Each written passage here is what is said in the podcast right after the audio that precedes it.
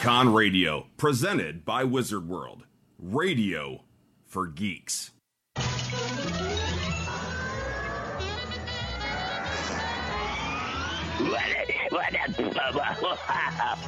Sounds like Can Bear Podcast.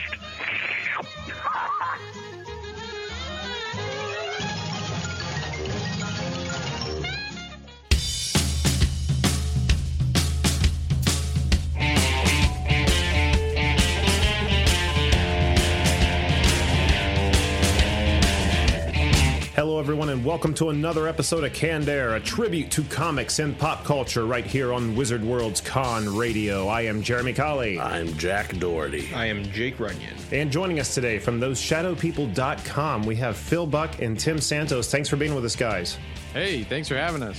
Really excited to talk about this project. Uh, the melding of music and comic books is always a plus in my book. So, really anxious to talk with you guys about that. But before we do that, in the Retro Roundtable, we're going to be talking about 90s animation. And this was a suggestion from uh, Phil and Tim, and a great suggestion, I might add. Uh, what better topic? What better topic? I It's a think. gold mine. Yeah, I think it's going to be hard to contain that into uh, 25 minutes. It's like the silver age of cartoons. Yeah. There then we're going to jump into the comic dump bin. Uh, Jack, what do you got there? Uh, the tick from the, the latest free comic book day. I have yet to read that. I've got myself an old A Team comic I found at the convention this past weekend. A Team. You should act more excited when I say that. What the hell's wrong with you guys? All the excitement's internal. I love when a plan comes together. exactly. And then after that, we're going to turn our full attention over to Phil and Tim and talk more about those shadow people. So let's kick the episode off with this week's Retro Round Table. And away we go!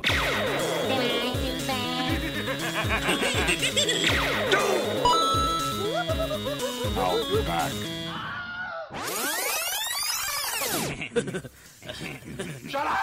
All right, so 90s animation. I'm imagining this encompasses uh, the after school cartoons, mainly like the uh, the Superman, the Batmans, the Spider-Mans, if you will. Is this what you were thinking?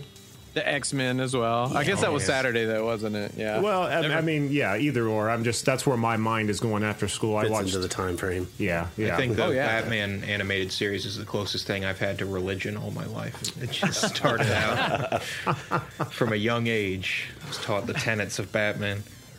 I can uh, I can relate. That that show definitely left a stamp on my childhood. uh, It was no- such a dark show for being, you know, that young watching cartoons. Yeah. Still, just the maybe not dark as an evil and scary, but just like the tone. They weren't afraid to tackle some fairly dark Yeah. concepts. Yeah, remember, for a, uh, for a, uh children's television yeah. show, right? Mask of the Phantasm. Did that come out in the? I thought it was late '90s or was Yeah. it early it 2000s? was late nineties. Late nineties. I remember that being like a little edgy for me at the time and thinking like, should I be watching this? Like when I was a kid, I was always freaking out about what I should and should not watch. I don't know why I felt the need to police myself. Like this is too violent. Mom would not approve. I know, right? but I watched Batman constantly. And then Mask of the Phantasm, I was like, this is cool, but I don't want anyone to know I'm watching. You know, I, It's funny how, yeah, at the time, I didn't dare tell anyone at school I rushed home to watch Batman. I mean, sacrilege. But now, it, I mean, oh, yeah, I watched that too. you kidding me? That was freaking cool. I was watching it before you were watching it. I don't care. What was the title of the the Mister Freeze movie when they they did? Sub Zero. I wasn't That one, big yeah. on that one. I it, like that one. it was good, but it wasn't uh, my favorites. I'd say my favorites were some of the episodes, two in particular. Um, one being the Gray Ghost episode. You guys remember that one? I'm drawing a blank on Grey Ghost. It was uh, the Gray Ghost in uh, the animated series universe was Bruce Wayne's uh, the, the television show, kind of like an old Zorro he watched.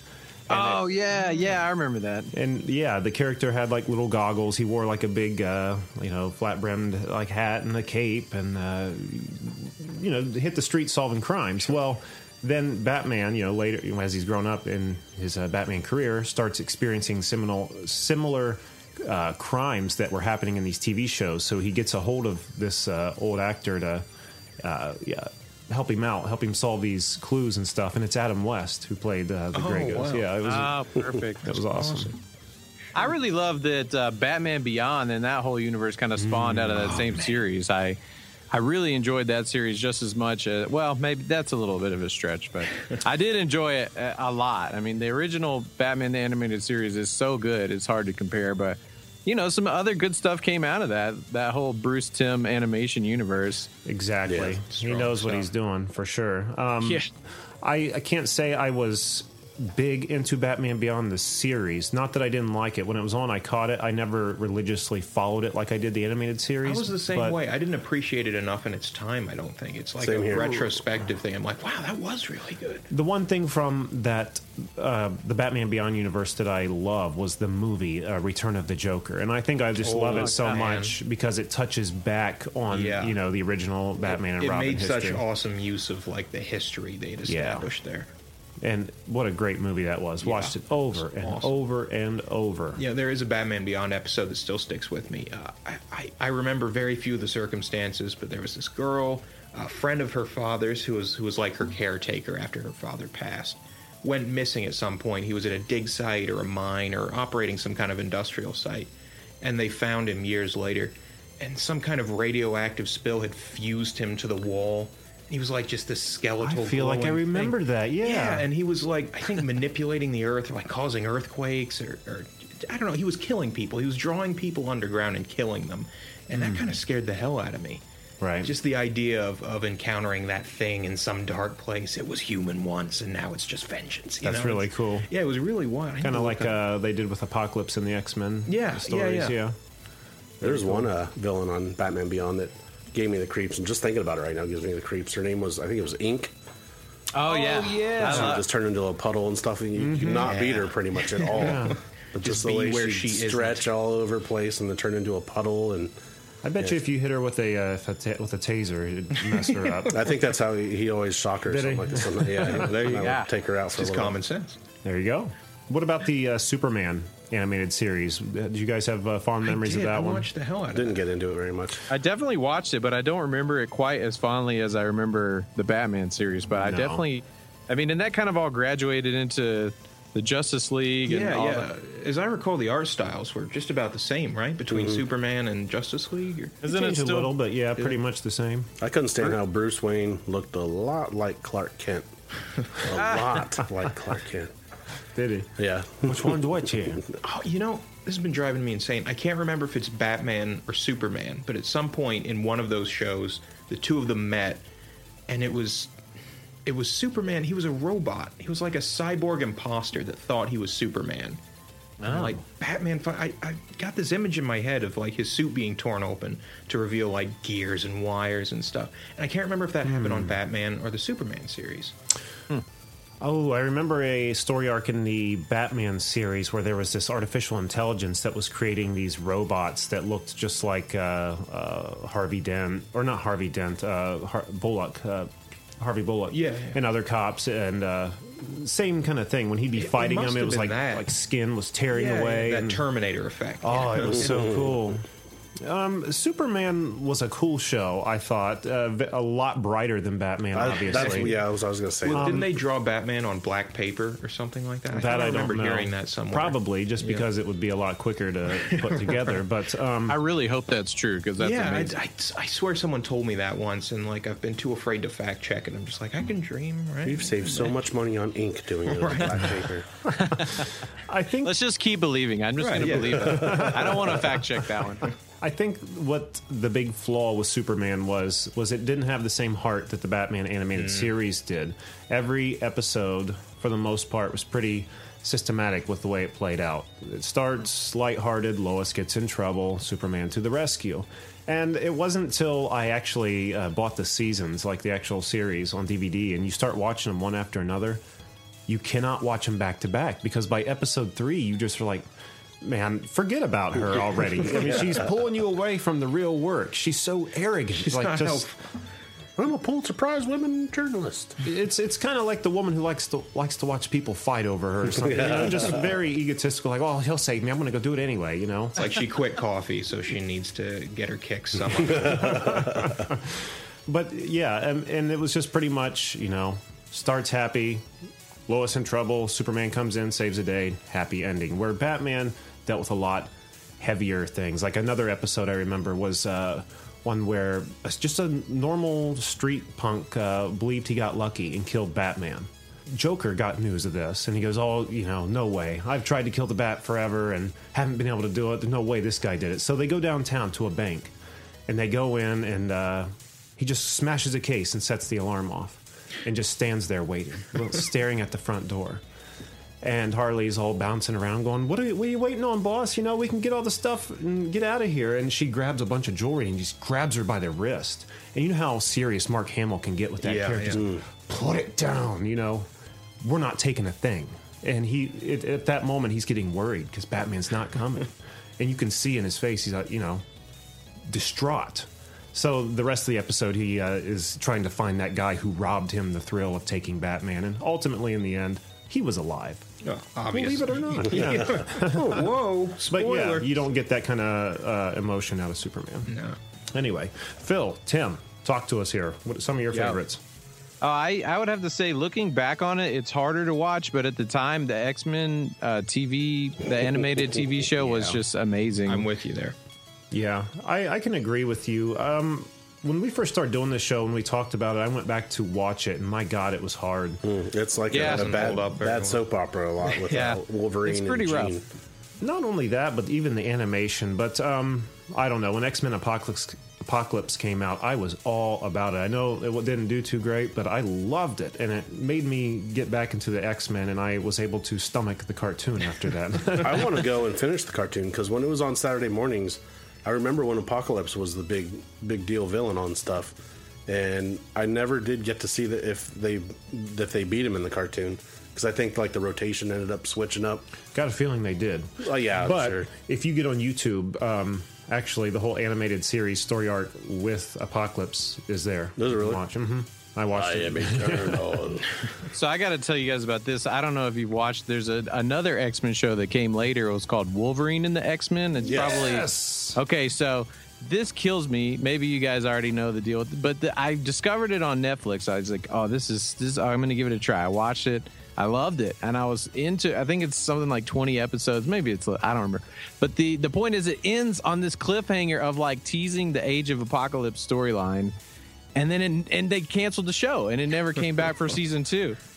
That was a awesome series. I don't remember that tease at the end of it because I mean the entirety of the series really was uh, encapsulating Future Days of Past, Future. Past. Yeah. Yeah.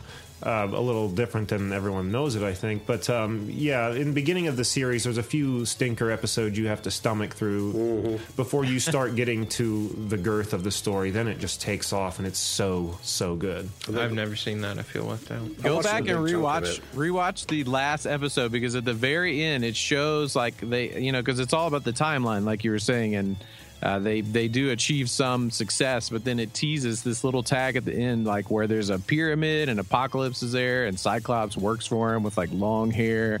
And you know, totally alternate universe. And i was so excited to watch that and i had to start googling and everything and i'm like okay where's when does it come out maybe it's just that new and I, that was so heartbroken to find out that it was canceled like years before i ever had ever watched it you know but That is Yeah. a shame. ah It really is. It's just it's just a horrible tease that you just take to the grave with you. it's horrible. Excuse me. Uh, another show, uh, Spider Man. oh yeah, Can't Oh, deny yeah. that one right there. Um, Remember the toys that came out? Yeah, That's oh, I'm still buying them. I, I bought one just a few weeks ago. I see a Wilson Fisk from behind you. yep, from that series. yeah, Yeah, yeah. sure was. I loved that series. It was so true to the comics, and um, the animation was along the lines of X Men, very choppy. Like Yeah. the frames per second were like so Single low. digits. Yeah, that's pretty they- rough They really were, but uh, still a great uh, series. I love the last season because it's like Madame Web puts him. Like everything that she's been training him for comes to the last season where he puts together this team of you know Iron Man, Captain America. I don't even remember who else. Like the whole Marvel crew is there though, and uh, he leads them through the whole season through this big battle and to victory. It's awesome. I think high school ruined that series for me because I ended up going out and doing other stuff instead of watching. Even though I think I still, I think I have the whole season though. Hanging out with the local team and kissing girls. Yeah, Nerd. I remember uh, being obsessed with Venom. Oh, throughout Oh, watching yeah. that series. We are Venom, or however. yeah. God, that was the best.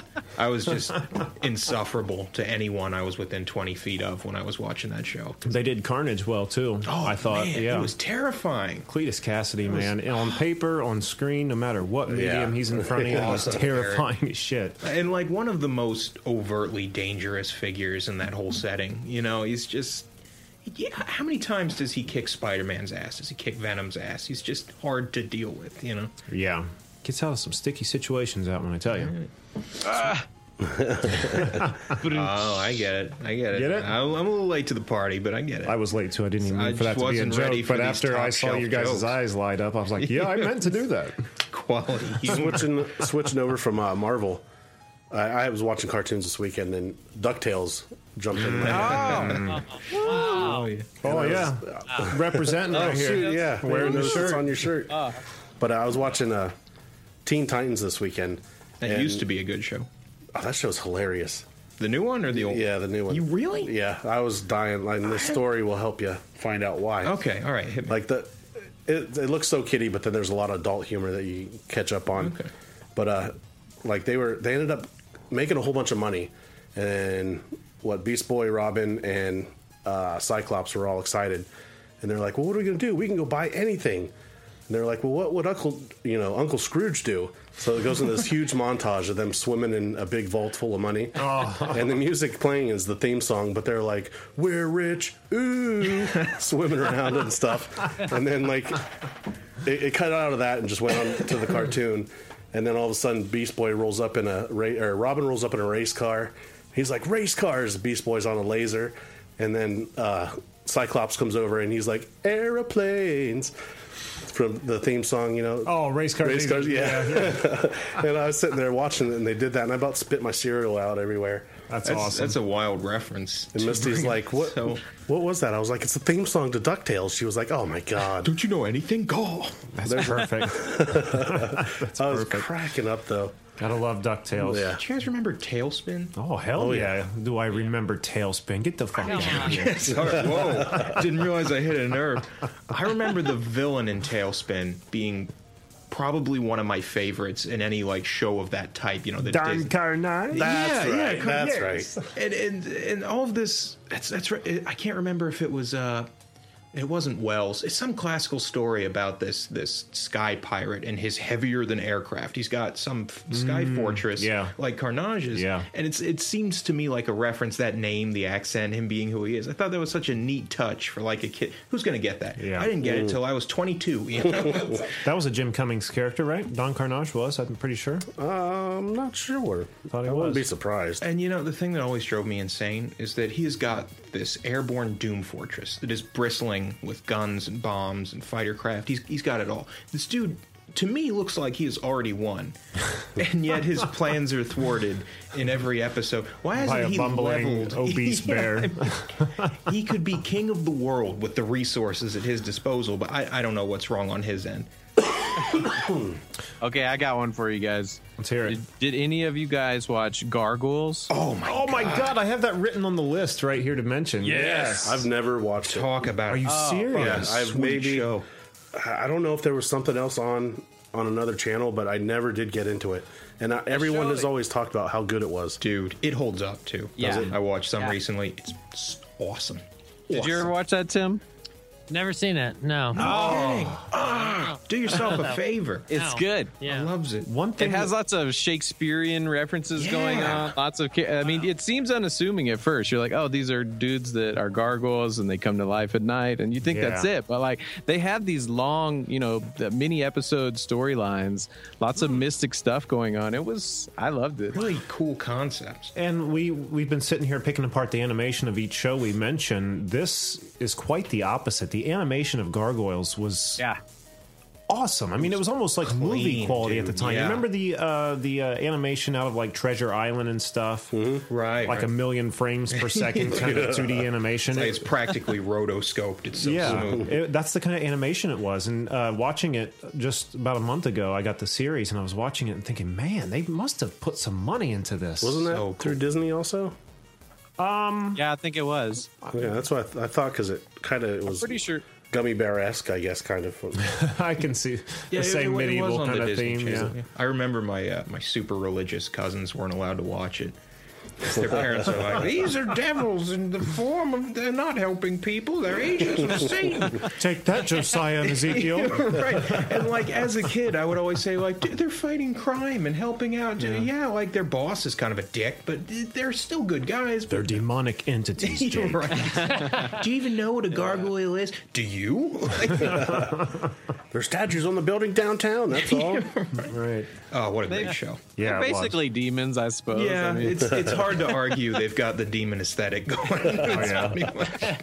I remember um, my mother tried to keep a very uh, a Christian household, you know, growing up, and we when the Power Rangers hit the scene, she was all right. She'd roll with the Power Rangers, but once Lord Zed came onto the scene, buddy, you guys aren't watching that anymore. you can see his brain. My mom doesn't really sound like that, by the way. She sounds That's good. much sweeter than that, actually. Jeremy. But, no, I told you not to put on these devil tones. but it's funny. Just just the mere fact that the Lord was in there. They're like, "There's only one Lord," you know. Oh, jeez. It's weird how some people latch onto a detail like that, and it's, Yeah. it's all they need. Yeah, yeah. Yeah. anyway, on that note, I'm not making fun of your mother or anything. fuck you. Oh, okay, all right. It's done. Oh, and on that note, let's just end this little segment right here. That was fun. I love that topic. I'm gonna go home and watch Gargoyles. I think I'm going to do that tonight. I watched the first episode and again was just knocked off my feet again at Still how so clean cool. and crisp it looked, and not to mention, like they're saying, the story. I mean, it's Yeah. it's good. You know, it's not just a half hour commercial. I remember it being good as a, a young, very young person. So I should go rewatch it myself and make sure it is actually as good as I remember. it. It's awesome. You're not going to have an X Men experience with this one. It, it, it's, it's good, I promise. All right. Well, with that behind us, let's just dive right into the comic dump bin. Who would like to go first this week, Jack or Jay? Uh, mine's pretty quick, so I'll, I'll knock it out fast. Let's go, quick, I- Jake. I'd say- not my High favorite school? nickname. Yeah. uh, today, I was looking at some of the free stuff on Comixology. I was going to talk about Superman Red Sun today, Hmm. but like I didn't get through enough of it that I felt like I could, like I'd just be giving cliff notes. Like, get this, he's Superman, but he's Russian. Yeah. Like it wouldn't be worth talking. about. I know, record scratch. but no, I was looking at the Comixology free stuff. I wanted to find something interesting, and this title caught my eye: FUBAR. And we all know it's like one of the best acronyms of all time. Why does that sound so freaking familiar? Have we, we Uh, talked I about it before? no. Uh, I drew a blank. Uh, what's her name? Jenny Wood. She's done stories in the Fubar because it's all based off zombies and history. Yeah, yeah, yeah, yeah. Yes, Yeah. that's what it was. Yep. Holy cow, you read that? Yeah, yeah, I did. I read the uh, the this one was called Mother Russia. Took place in Stalingrad, you know, during World War II. Uh, Nazis are essentially on the back foot. Soviet forces starting to push them, and then it seems like over the course of just a couple hours, bam, zombies. Like it happens just about all at once. Everybody gets up, starts fighting, and there's this line like the guns go quiet, the moaning begins. You know, which was really cool. That's cool. Yeah, and um, it, it follows this uh, this this Russian sniper. She's got a name that is Russian that eludes me right now because they're all L's and V's, and I could configure those in any way, and I'd still be wrong. And uh, she's some like expert sharpshooter. One of these, you know, hero of the Union sort of figures, and she was like a, a, a ballerina before the war, or before the war got to her, you know, hometown.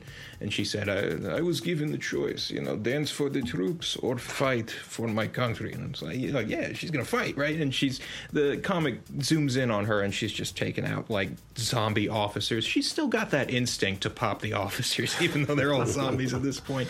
And she sees this child in the middle of this mass of zombies, just oblivious, just playing with its doll. And she's like, No, no, what is this? What is happening? And so she starts trying to pick off the zombies, closing in on this kid, runs out of ammo for her rifle, repels down this bell tower she was in, her little sniper nest, firing a submachine gun she does it, taking out more zombies, gets down there out of submachine gun ammo, starts taking them out with a pistol, grabs the kid, runs. She's surrounded. This German Shepherd comes in, starts tearing zombies apart, and you see this like battered like SS officer in a cloak come out and call the dog back. He's like, "In here, hurry!" You know.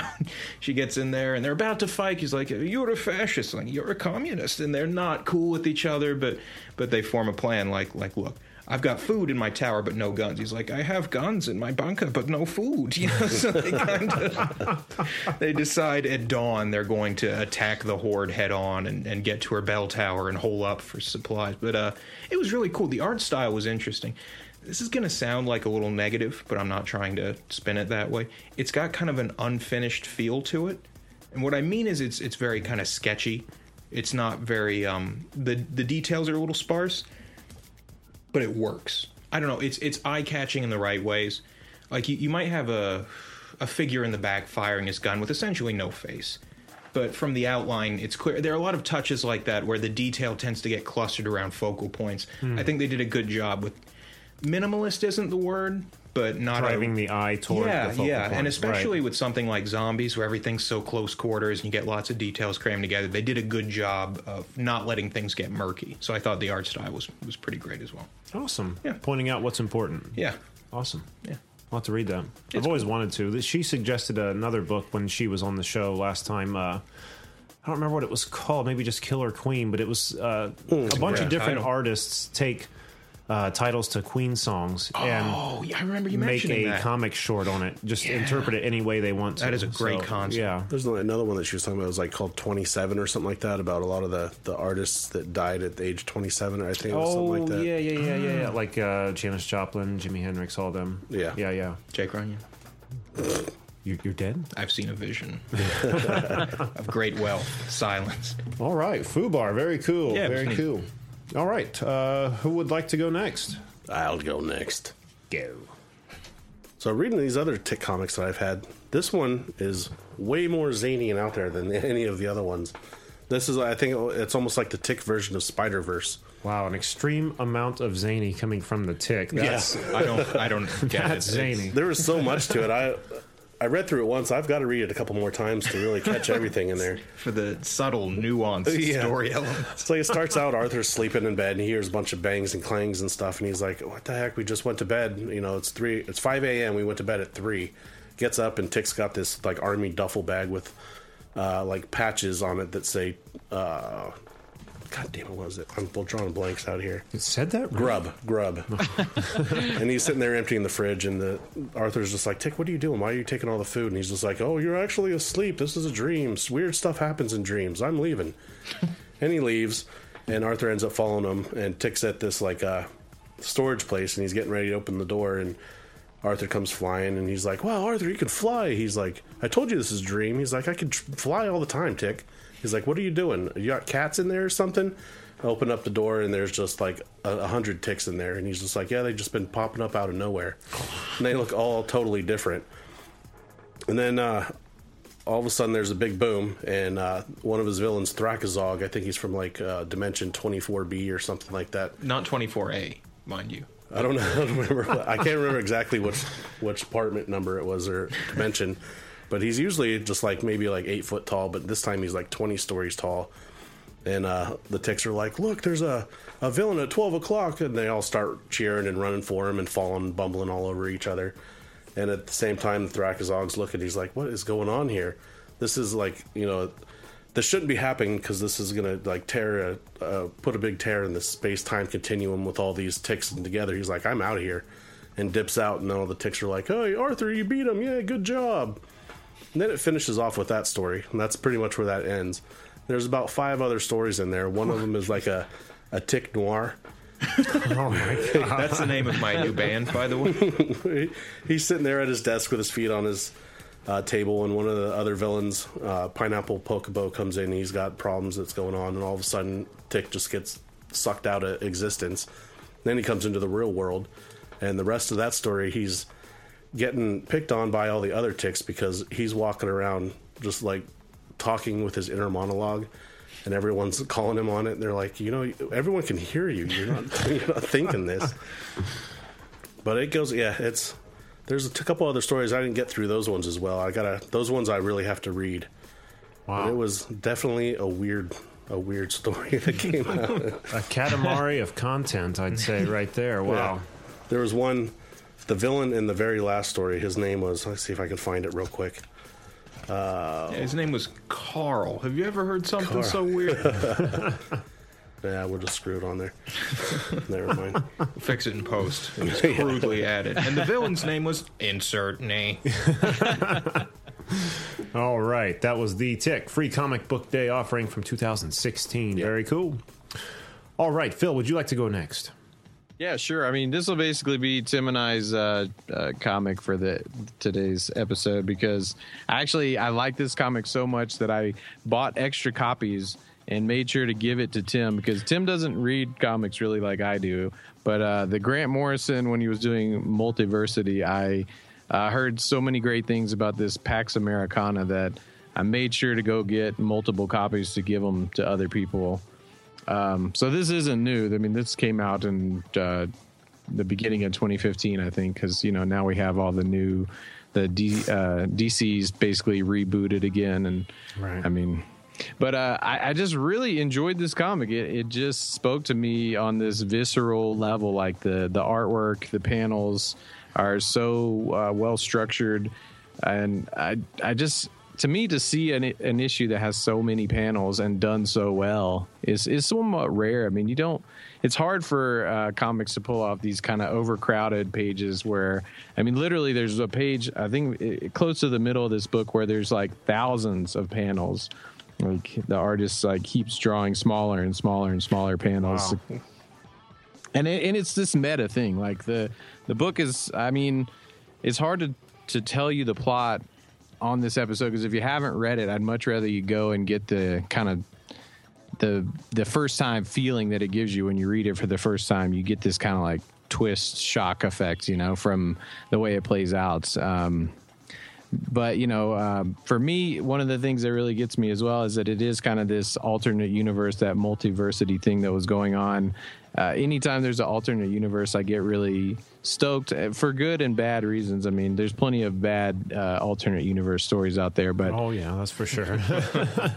but I, I do like those kind of things. I'm kind of a sucker for them. So as soon as the multiversity was going on, uh, my interest was peaked. And this, I feel like this was one of the issues that was just very successful. It was one of the one-offs that, you know, I don't think there was any follow-up to this story, but it's it's kind of this alternate version of the Watchmen, and uh, it's a very similar story the way it plays out.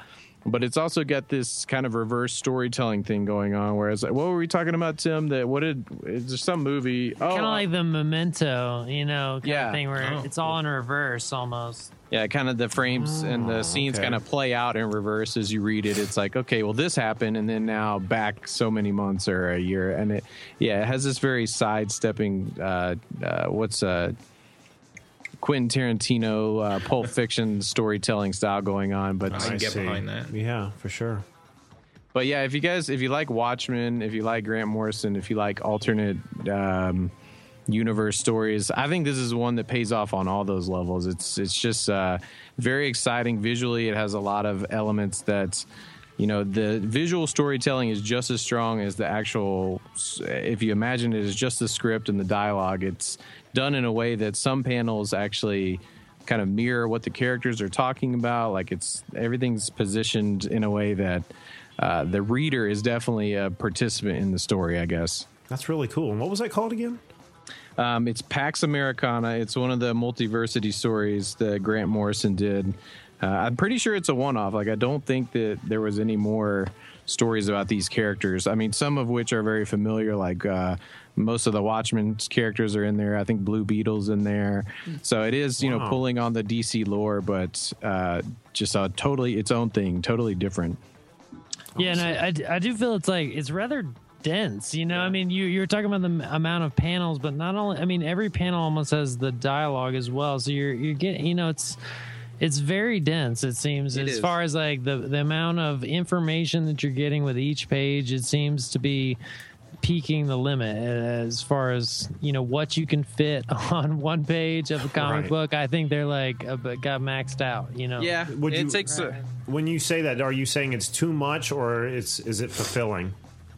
I don't think I think it is fulfilling because I think each even panel is intricate enough. There's like there's still action going on between them, and there's it's it's intricate enough the way each page is laid out, which is also interesting. It's like each page, you know, obviously kind of laid out a little bit differently, and you get these different action sequences that sometimes occur across both pages, and you know that's a it's a good way that they've got it laid out. Many like double like uh I guess open Yeah, the double page, sequ- yeah, the full spread.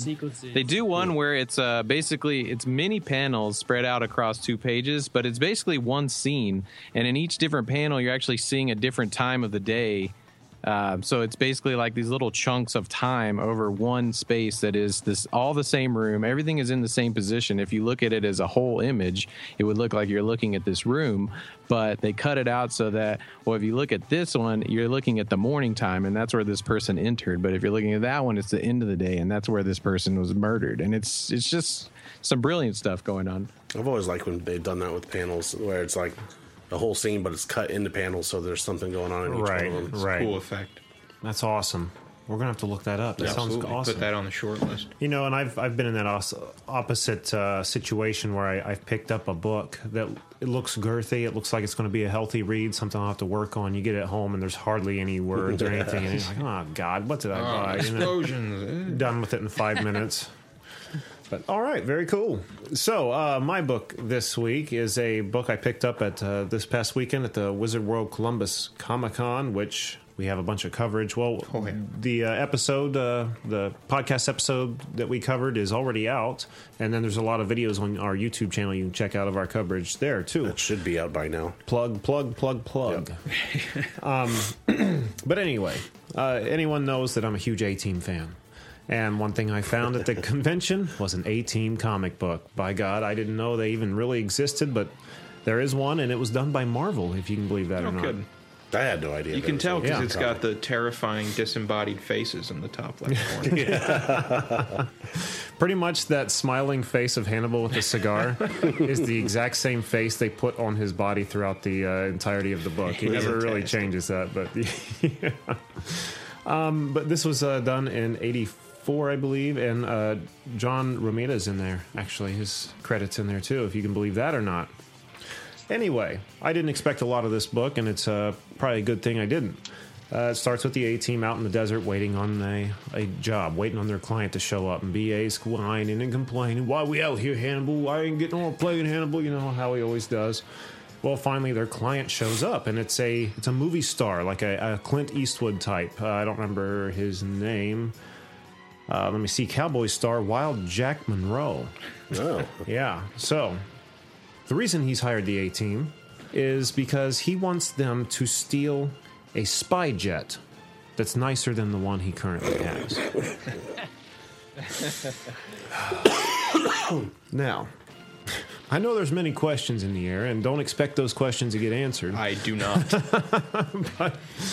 Uh, without asking any questions, the A team accepts. Yeah, we'll steer your jet for you. We don't care who it's being stolen from or why you need it. did BA whine about flying in a jet?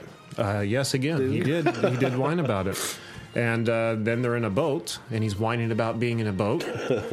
And Murdoch pretty much says, "Shut the hell up! We can't fly, so this is what we're d- driven to. Shut up!" You know. Anyway, they uh, get to this military base, and uh, well, I'll touch that later. They get to this military base. They steal uniforms. They all get in disguise and work their way in and like, work their way to this jet, and um, steal it. You know, they knock out BA obviously to get him in there, and uh, Like always. yeah, I'm gonna kill you, fool. But uh, anyway, they knock him out. They get him in the thing, and they take off. And well, you see Face say, "Let's get this thing back to whatever the hell is what was his name, uh, Something Wild Jack Monroe, Monroe yeah. or whatever." And uh, they hit a button. They all eject and parachute, and the thing blows up. And you're like, "What? Wait, why? Why did they do that?" And it's Hannibal. Uh, at the end of the magazine saying something about, well, don't you think it's weird that a Hollywood actor wants, uh, you know, wants this jet, and it shows this cowboy all pissed off that he didn't get his jet. I, it's the stupidest fucking thing I've ever seen, really. But just the simple fact that it's got my boys on the cover and it says A Team is good That's enough. all you need. for me. It's a beautiful cover. I'll give it at least that. Didn't so have to do with a like a dirty like he was actually a Soviet spy that was a, Well, that would have made a sense. Hollywood star. and- You know, put one more page in here, add that detail, and then end it with because they certainly didn't hear. End it with I love it when a plan comes together. Yes, exactly. Why the hell didn't they do that? You know. we planned on the A team stealing this plane and then it blowing up, and but So they bastardized, raped my boys there, but um, they still look good on that cover. So, Boo, Marvel, boo. so there you have it. A team. All right. Moving forward from here. So, with that behind us, let's just turn our full attention over to Phil Buck and Tim Santos and talk about those shadow people. Thanks again for being with us, guys. Oh yeah.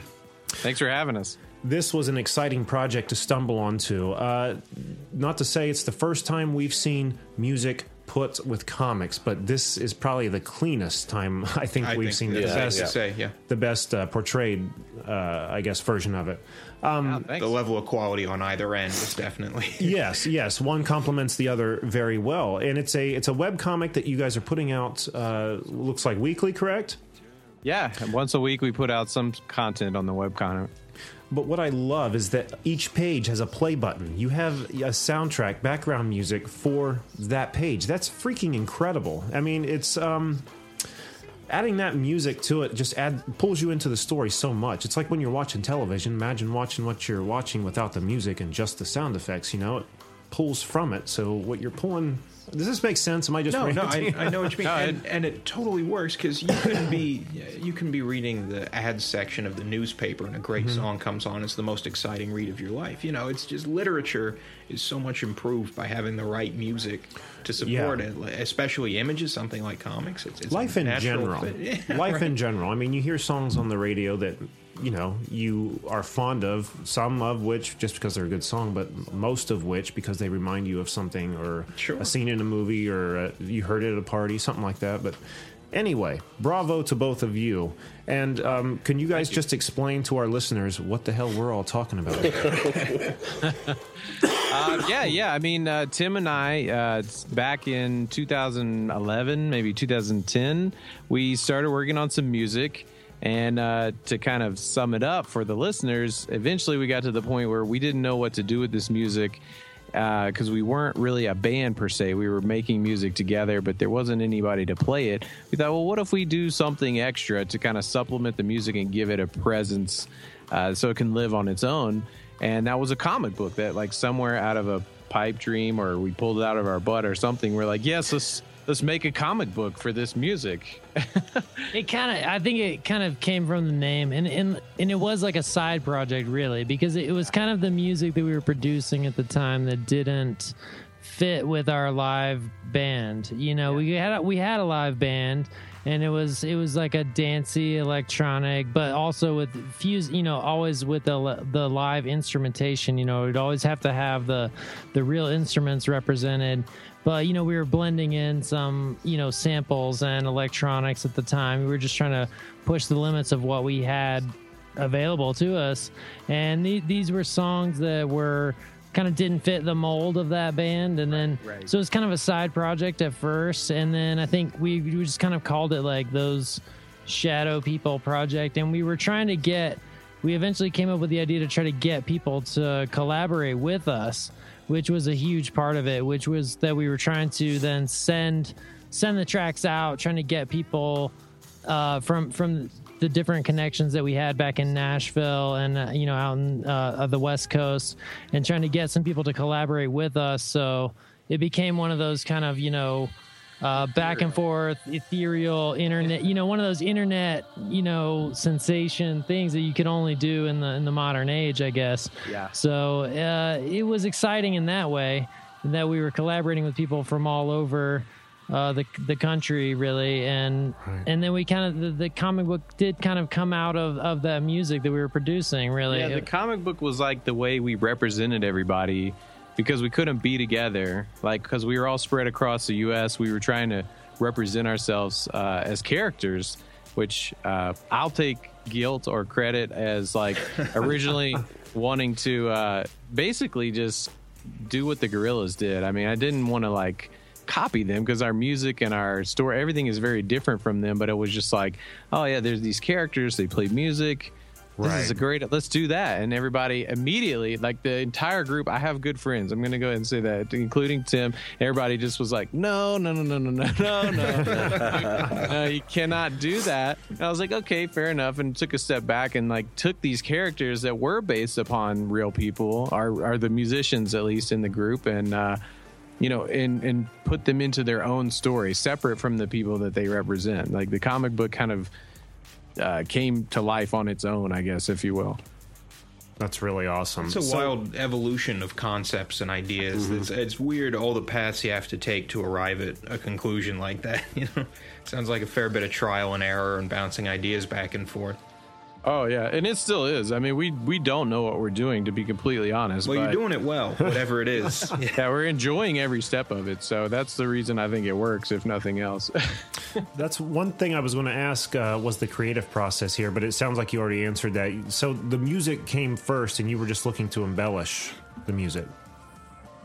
Yes and no. I mean, Tim, you Yeah, yeah, I would agree. I guess yes and no. We were looking for like a narrative to that in some ways. You know, we had these concepts, we had these ideas that Phil and I had talked about. I mean, we kind of came up with the, I think, the world and the universe kind of through conversations that we had had, and we just thought like, well, what if we just keep going with that? You know, and and and he was able to find people. You know, Phil is a very amazing person. He can he can collaborate with these people from from all over. He just finds these talents, um, and, and it's improved throughout. You know, he's he's taken it up a complete huge notch. I mean, from what we were working with a local guy before who was who was at you know who was excellent. He did work for us, and and but the level of work that's coming out now is I think another uh, different story and and you know we've been able to collaborate with people from all over the world now uh, and that, that phil has found and that we've found through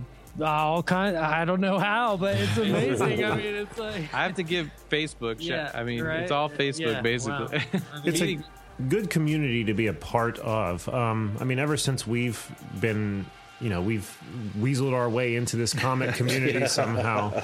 Um, everybody's been so accepting, supportive, and Yeah. just uh, just there. I mean, you know, it could be a complete stranger, and they'll they'll offer you your shirt off their back. It's awesome. Yeah. Yeah, Everyone that has knows each other, they're all close. too. Yeah, yeah, yeah.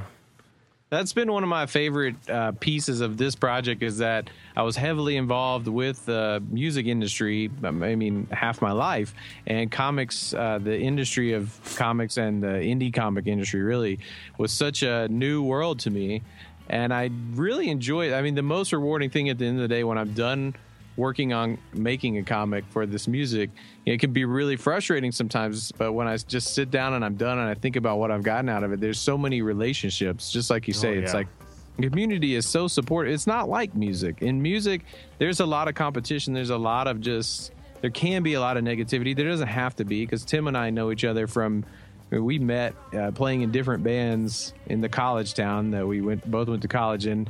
You know we, it eventually ended up in bands together. So good stuff happens but i just feel like there's a level in the in the indie comic scene where just people are very very supporting of everybody. Like the mentality is like we're all going to reach the finish line which is a little different in music i mean because you have like all kind of battle of the bands and stuff like Oh, yeah, that very- It's like That's this just- like zero sum game kind of attitude. It seems like with music, where it's like if this guy's succeeding, that's an opening filled by someone else. You know. It's it's really like you're explaining the origin of this podcast. To be quite honest with you, and these guys have heard this story a million times. But when I was originally thinking of this podcast, its original intent was to be a music podcast. But for that ah. exact reason, was that you know too many musicians have too big of egos, and after being introduced to that comic world and seeing how just wonderful everyone is, it's oh man, it was such a great decision. yeah. Moral of the a- story is do it. Do the comic thing. It's really great to be able to interact because some of the the interactions, the relationships I've built have turned into the reversal of our situation, which was we were taking music and we wanted to bring this extra element of comics. But now I've gotten to know so many people doing comics that we've actually worked together. Tim and I have recorded a couple of theme songs for people's um, for their comic books. Like they wanted to bring the musical level. So you know, just having those interactions, people uh, wanted a theme song. We were some of the first people they would reach out to. So uh, there's a couple I'll just shout out real quick to my buddy Joseph Freistuhler. Uh, I over Germaned his last name, but, but he does a comic called the Not So Golden Age, which I, I helped him write a little. But I mean, it's mainly his project. But uh, through that relation, uh, we made a rap song, like a theme song for his comic. And uh, another guy that I know, uh, Garrett Gunn, has one called uh, Battle for Bedtime. I think the name has actually changed. So maybe our theme song, now that I think about it, it may not be uh, relevant. But we made a theme song for the Battle of Bedtime as well, which I, I thought both of them were great. I just had an idea sitting here listening to him s- tell that story. You know the greeting cards that you open and they play a song? Yeah. There you go. Make a, put a comic in one of those. and When you open it, that theme song plays right at the beginning. Yeah. That's that's brilliant. You can have that royalty free. that's, that's all you. Shut up, Jake. What are you doing? we got to capitalize on this. Indie comic community, man. That's good. But I was going to say earlier when you guys were, uh, Tim was kind of explaining how this all came out of music. I think at this point for us, it kind of goes both ways. I mean, it did start because we were musicians that wanted to do comics, but uh, for me, it's been this rabbit hole uh, to learn to create comics. You know, you start out with this idea, you could relate it to, I'm sure anybody, if you don't make comics, could relate it to that moment where you're like, oh, yeah, I want to do this thing. And then you go and do it, and you just dive headfirst into so many lessons of uh, everything you could imagine, you know, like uh, how comics are, are made, how they're promoted, uh, blah, blah, blah. Anyway, I got so into comics that now it has this kind of dual relationship where the comics uh, re- are often finished before the music and we sit down with the pages uh, what we know the story is about and what it looks like now and we designed lyrics and and we kind of designed a playlist of an ep around those events so now it's kind of come full circle It's very true. Yeah, very true. That's it's bizarre how that has happened. Really. Yeah, indeed. Well, that's awesome to hear, man, and I can't wait to see what else is coming down the road from you guys. looks like you're on your third issue, or your third issue just wrapped. Is that right? That's correct. If you're reading along on the webcomic, we just wrapped uh, issue three. And also, I mean, if people are really getting into this, if your listeners discover us and, and really enjoy it, uh, we also try to follow the same formula for like music releases where we'll come out with the full um, EP at this point that we've always put out just shorter like EPs, not any full albums, but we'll put out an EP and a comic book together.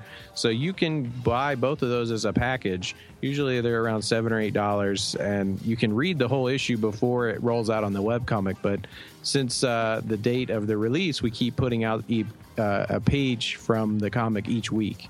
So if you're not familiar with us and you're just trying to jump in, you can go to our webcomic, read a page, and uh, it's all on a schedule, so it kind of keeps doing that together again and again. And the music uh, that's in question today uh, to our listeners is the same music you're hearing in the background right now. And we're going to put uh, an extra track at the end of the episode for you to check out and listen to. Um, one thing when listening to some of the tracks online that was very refreshing to me is it kind of reminded me, reminded me of have you guys ever heard the Halo 2 soundtrack at all? Uh, yeah, I think I have only because uh, I'm pretty sure w- when we play D and D, sometimes we will put on like a background music station on like Pandora or Spot, and they'll play some Halo music. Nice. Well, I don't know if you guys uh, have heard these four in particular tracks, but there are four tracks, I believe, called Odyssey. Yeah, something. movement. The Move- first, second, third, fourth movement of Odyssey. Yeah, and they're done by Incubus, and um, Oh, wow. they're freaking incredible. And That's a- nice. Yeah, a lot of this music you guys are doing reminded me of that, and made me get in my iTunes and listen to that. So, um, good job. You're on the right track.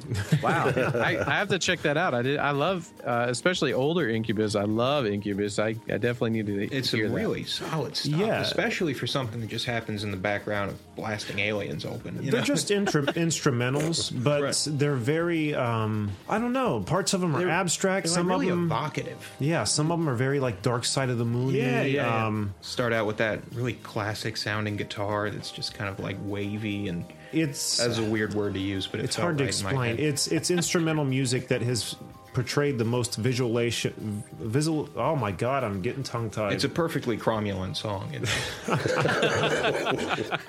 Vis- visualization. Is that visual? yeah, Visualization. visualization. Visual- Now I'm screwing it up. I'm having a- Visualization. I'm having a stroke here. Anyway, great music. You guys sound like them, is the point I'm trying to get at here. So, do you guys, and I think you already answered this too, but uh, I'm going to ask anyway. Do you guys do this like live at all? Do you have any kind of live show along with this? We're working on it. Uh, that's a future project. Uh, we want to do that for sure. It, it has been a thing. We've we've played in other groups, and, and me and Phil have been making music together for a long time. Uh, you know, we're trying to find the right folks uh, at the right time and and make it happen the right way, and that that's important. You know, so Right, sure. uh, it's but you know right now it's it's a bit it is what it is what you're getting, and uh, project. it's a studio thing. But we want to bring it live. That's the that's certainly not out of the question. It's always that's always in our mind. That'd be very cool. Well, when you do, film it, put it up for the people who can't make it out to. You're in Denver, right? Yes. Yes. Yeah, for the people who can't make it out there, we want to see it too. Yeah. So when that we happens, do it. We definitely will because it will be excellently uh, supported by projectionists and everything. I mean, because I want to have the comic books all over the walls and everything. I mean, it's Oh, that'd going to be be, cool. a. that would be neat. Sorry, I know that's not a very um, enlightened comment, but it will be very. it will be neat. not really breaking new ground, but I mean it. It's sincere. Well, again, guys, uh, people can go to thoseshadowpeople.com. Uh, where else is a good place to direct listeners? Um, I would also point people to the uh, record label. We have a label called Nematode Records, and all of our music is there to stream. And if you purchase uh, a download, uh, all the music comes with the comic book. So nematoderecords.com. That's nmtd.co. You can go there for a shorter address if you don't want to figure out how to spell nematode. if you don't have the time, I mean, busy. I'm I on the think go. it's probably pronounced nematode, but I've always said nematode. I've always don't- said ne- uh, Doug said nematode, right? Yeah, That old thank- cartoon- That's right? that's what they said in Doug. Yeah. That's what they said in Doug. By God, I if agree. Doug's wrong, I don't want to be. But wrong. wait, so and where's that? Where's that web comic at? Because that's coming out. That that's got That's like page new thoseshadowpeople.com. pages. Those those shadowpeople.com. Yeah, that's our web comic. So you can get to the web comic there too. Indeed. We do have some special stuff planned. If you guys don't mind, if I put in a little plug real quick, just Please that. Uh, No, I'm sorry, you're out of time, Phil. Okay, thanks everyone. thanks, no. thanks for Anyway, joining Pockets are all full. No more plugs. I just wanted to tell people that our webcomic will have some exclusive stuff coming soon. We got a little eight-page story planned uh, about uh, our villain Black Candle, and that's not going to be printed or anything. It's just going to be on the webcomic starting in like September. So One piece check of it out. merch I did see you guys have available, or at least had available, was a seven-inch vinyl with a 32-page comic included. Yeah, yeah. That's actually how we got That's cool. started. Was That's badass. Uh, Yeah, it when is. when we, the, I think the reason we wanted to make a comic was because specifically we were making uh, seven-inch records as these kind of like starter things for our record label. So yeah, I think there's three or two left. I mean, we barely have any of those left. So Oh, if you want it, go get it right now. I was going to say that'd be a perfect item for not only comic book day, free comic book day, but uh, record, Record store, store day. day, Yeah. yeah. yeah, double whammy. Two great tastes that taste. There you go. Man, he got it in there, Perfect didn't moment. every episode. I'm picking and choosing here. I don't want to flood the episode. I understand. I'll get the T-shirt soon. Okay. half on the front, half on the back. Well, Phil and Tim, I want to thank you both for uh, being on the show. This has been a lot of fun, and uh, I can't wait to hear more and read more. Nice. Thanks for having us. Thank you. Anytime. Jack, what do we have on the website? Go to cannedairpodcast.com where you can see show highlights, guest info, listen to the show, follow us on all our social media, visit the Hall of Heroes and see the Wall of Justice, and check out some of the videos from our YouTube page. If you want to be a guest and promote your work, send us an email on our contacts page. Don't forget to find us on Twitter at CannedAirPod and on Instagram at can underscore air. And uh, be sure to check out our last few episodes. They were a lot of fun. Uh, one with Tom Snyder, co creator of uh, uh, Dr. Katz, professional therapist. My God, what a fun episode that was. Yeah. Uh, and then uh, Quality material. Yeah, exactly. And then just this past week, we released our coverage of the uh, 2016 Wizard World. We put a lot of work Columbus. into that, so show a little appreciation. Yeah, Yes. just humorous, if anything. Come on. Got interviews with uh, Nicholas Brendon of That's Buffy right. the Vampire Slayer and Kevin Sorbo, Hercules. Hercules himself. Hercules. Hercules. Yeah. Dude's intimidating. It's actually life. Heracles. Hercules is the Romanization. Did you say he had uh, wind blowing in his hair all the whole time? Yeah, yeah. Everywhere he goes, a gentle breeze follows. There's not even a fan in here. How's your hair blowing around like that? It's perfect. All right. Uh, am I forgetting anything, guys? Uh, oh, in the videos. Uh, by now, some, if not all, of the There should videos be, yeah, there should be uh, more videos on the uh, YouTube page. from the convention will be up. So check those out. They are looking Montages. awesome. and footage of the second gunman on the grassy knoll. That was hard to get. There you go. Yeah. All you uh, people who've been wondering all these years. But we have the answer. Yeah. It's going to cost you. It's been at Canned Air the whole time. You're right. all right. So until next time, I am Jeremy Colley. And I'm Jack Doherty. Jake Runyon. I'm Phil. I'm Tim. I'm Tim. I'm Tim. I'm Tim. I'm Tim. I'm Tim. Nice. Yes. Best yet. We by all a should wide have that. Thanks for listening, everyone. Good stuff.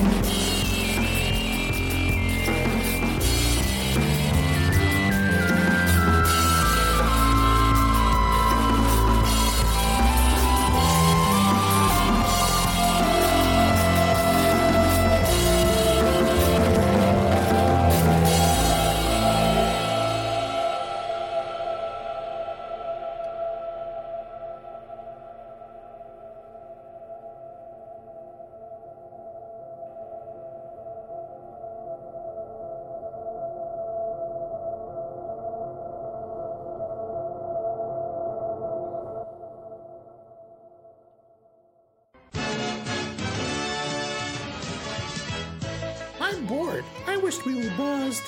Let's drink Daddy's cough syrup. This is where he keeps the good stuff. You don't need drugs to get high. Doc! You just need the Canned Air podcast. That's good advice. Now we know. And no one is half the battle. Just one question. What are you doing outside the window? Ha ha! Tell your mama to call me. G.I. Joe!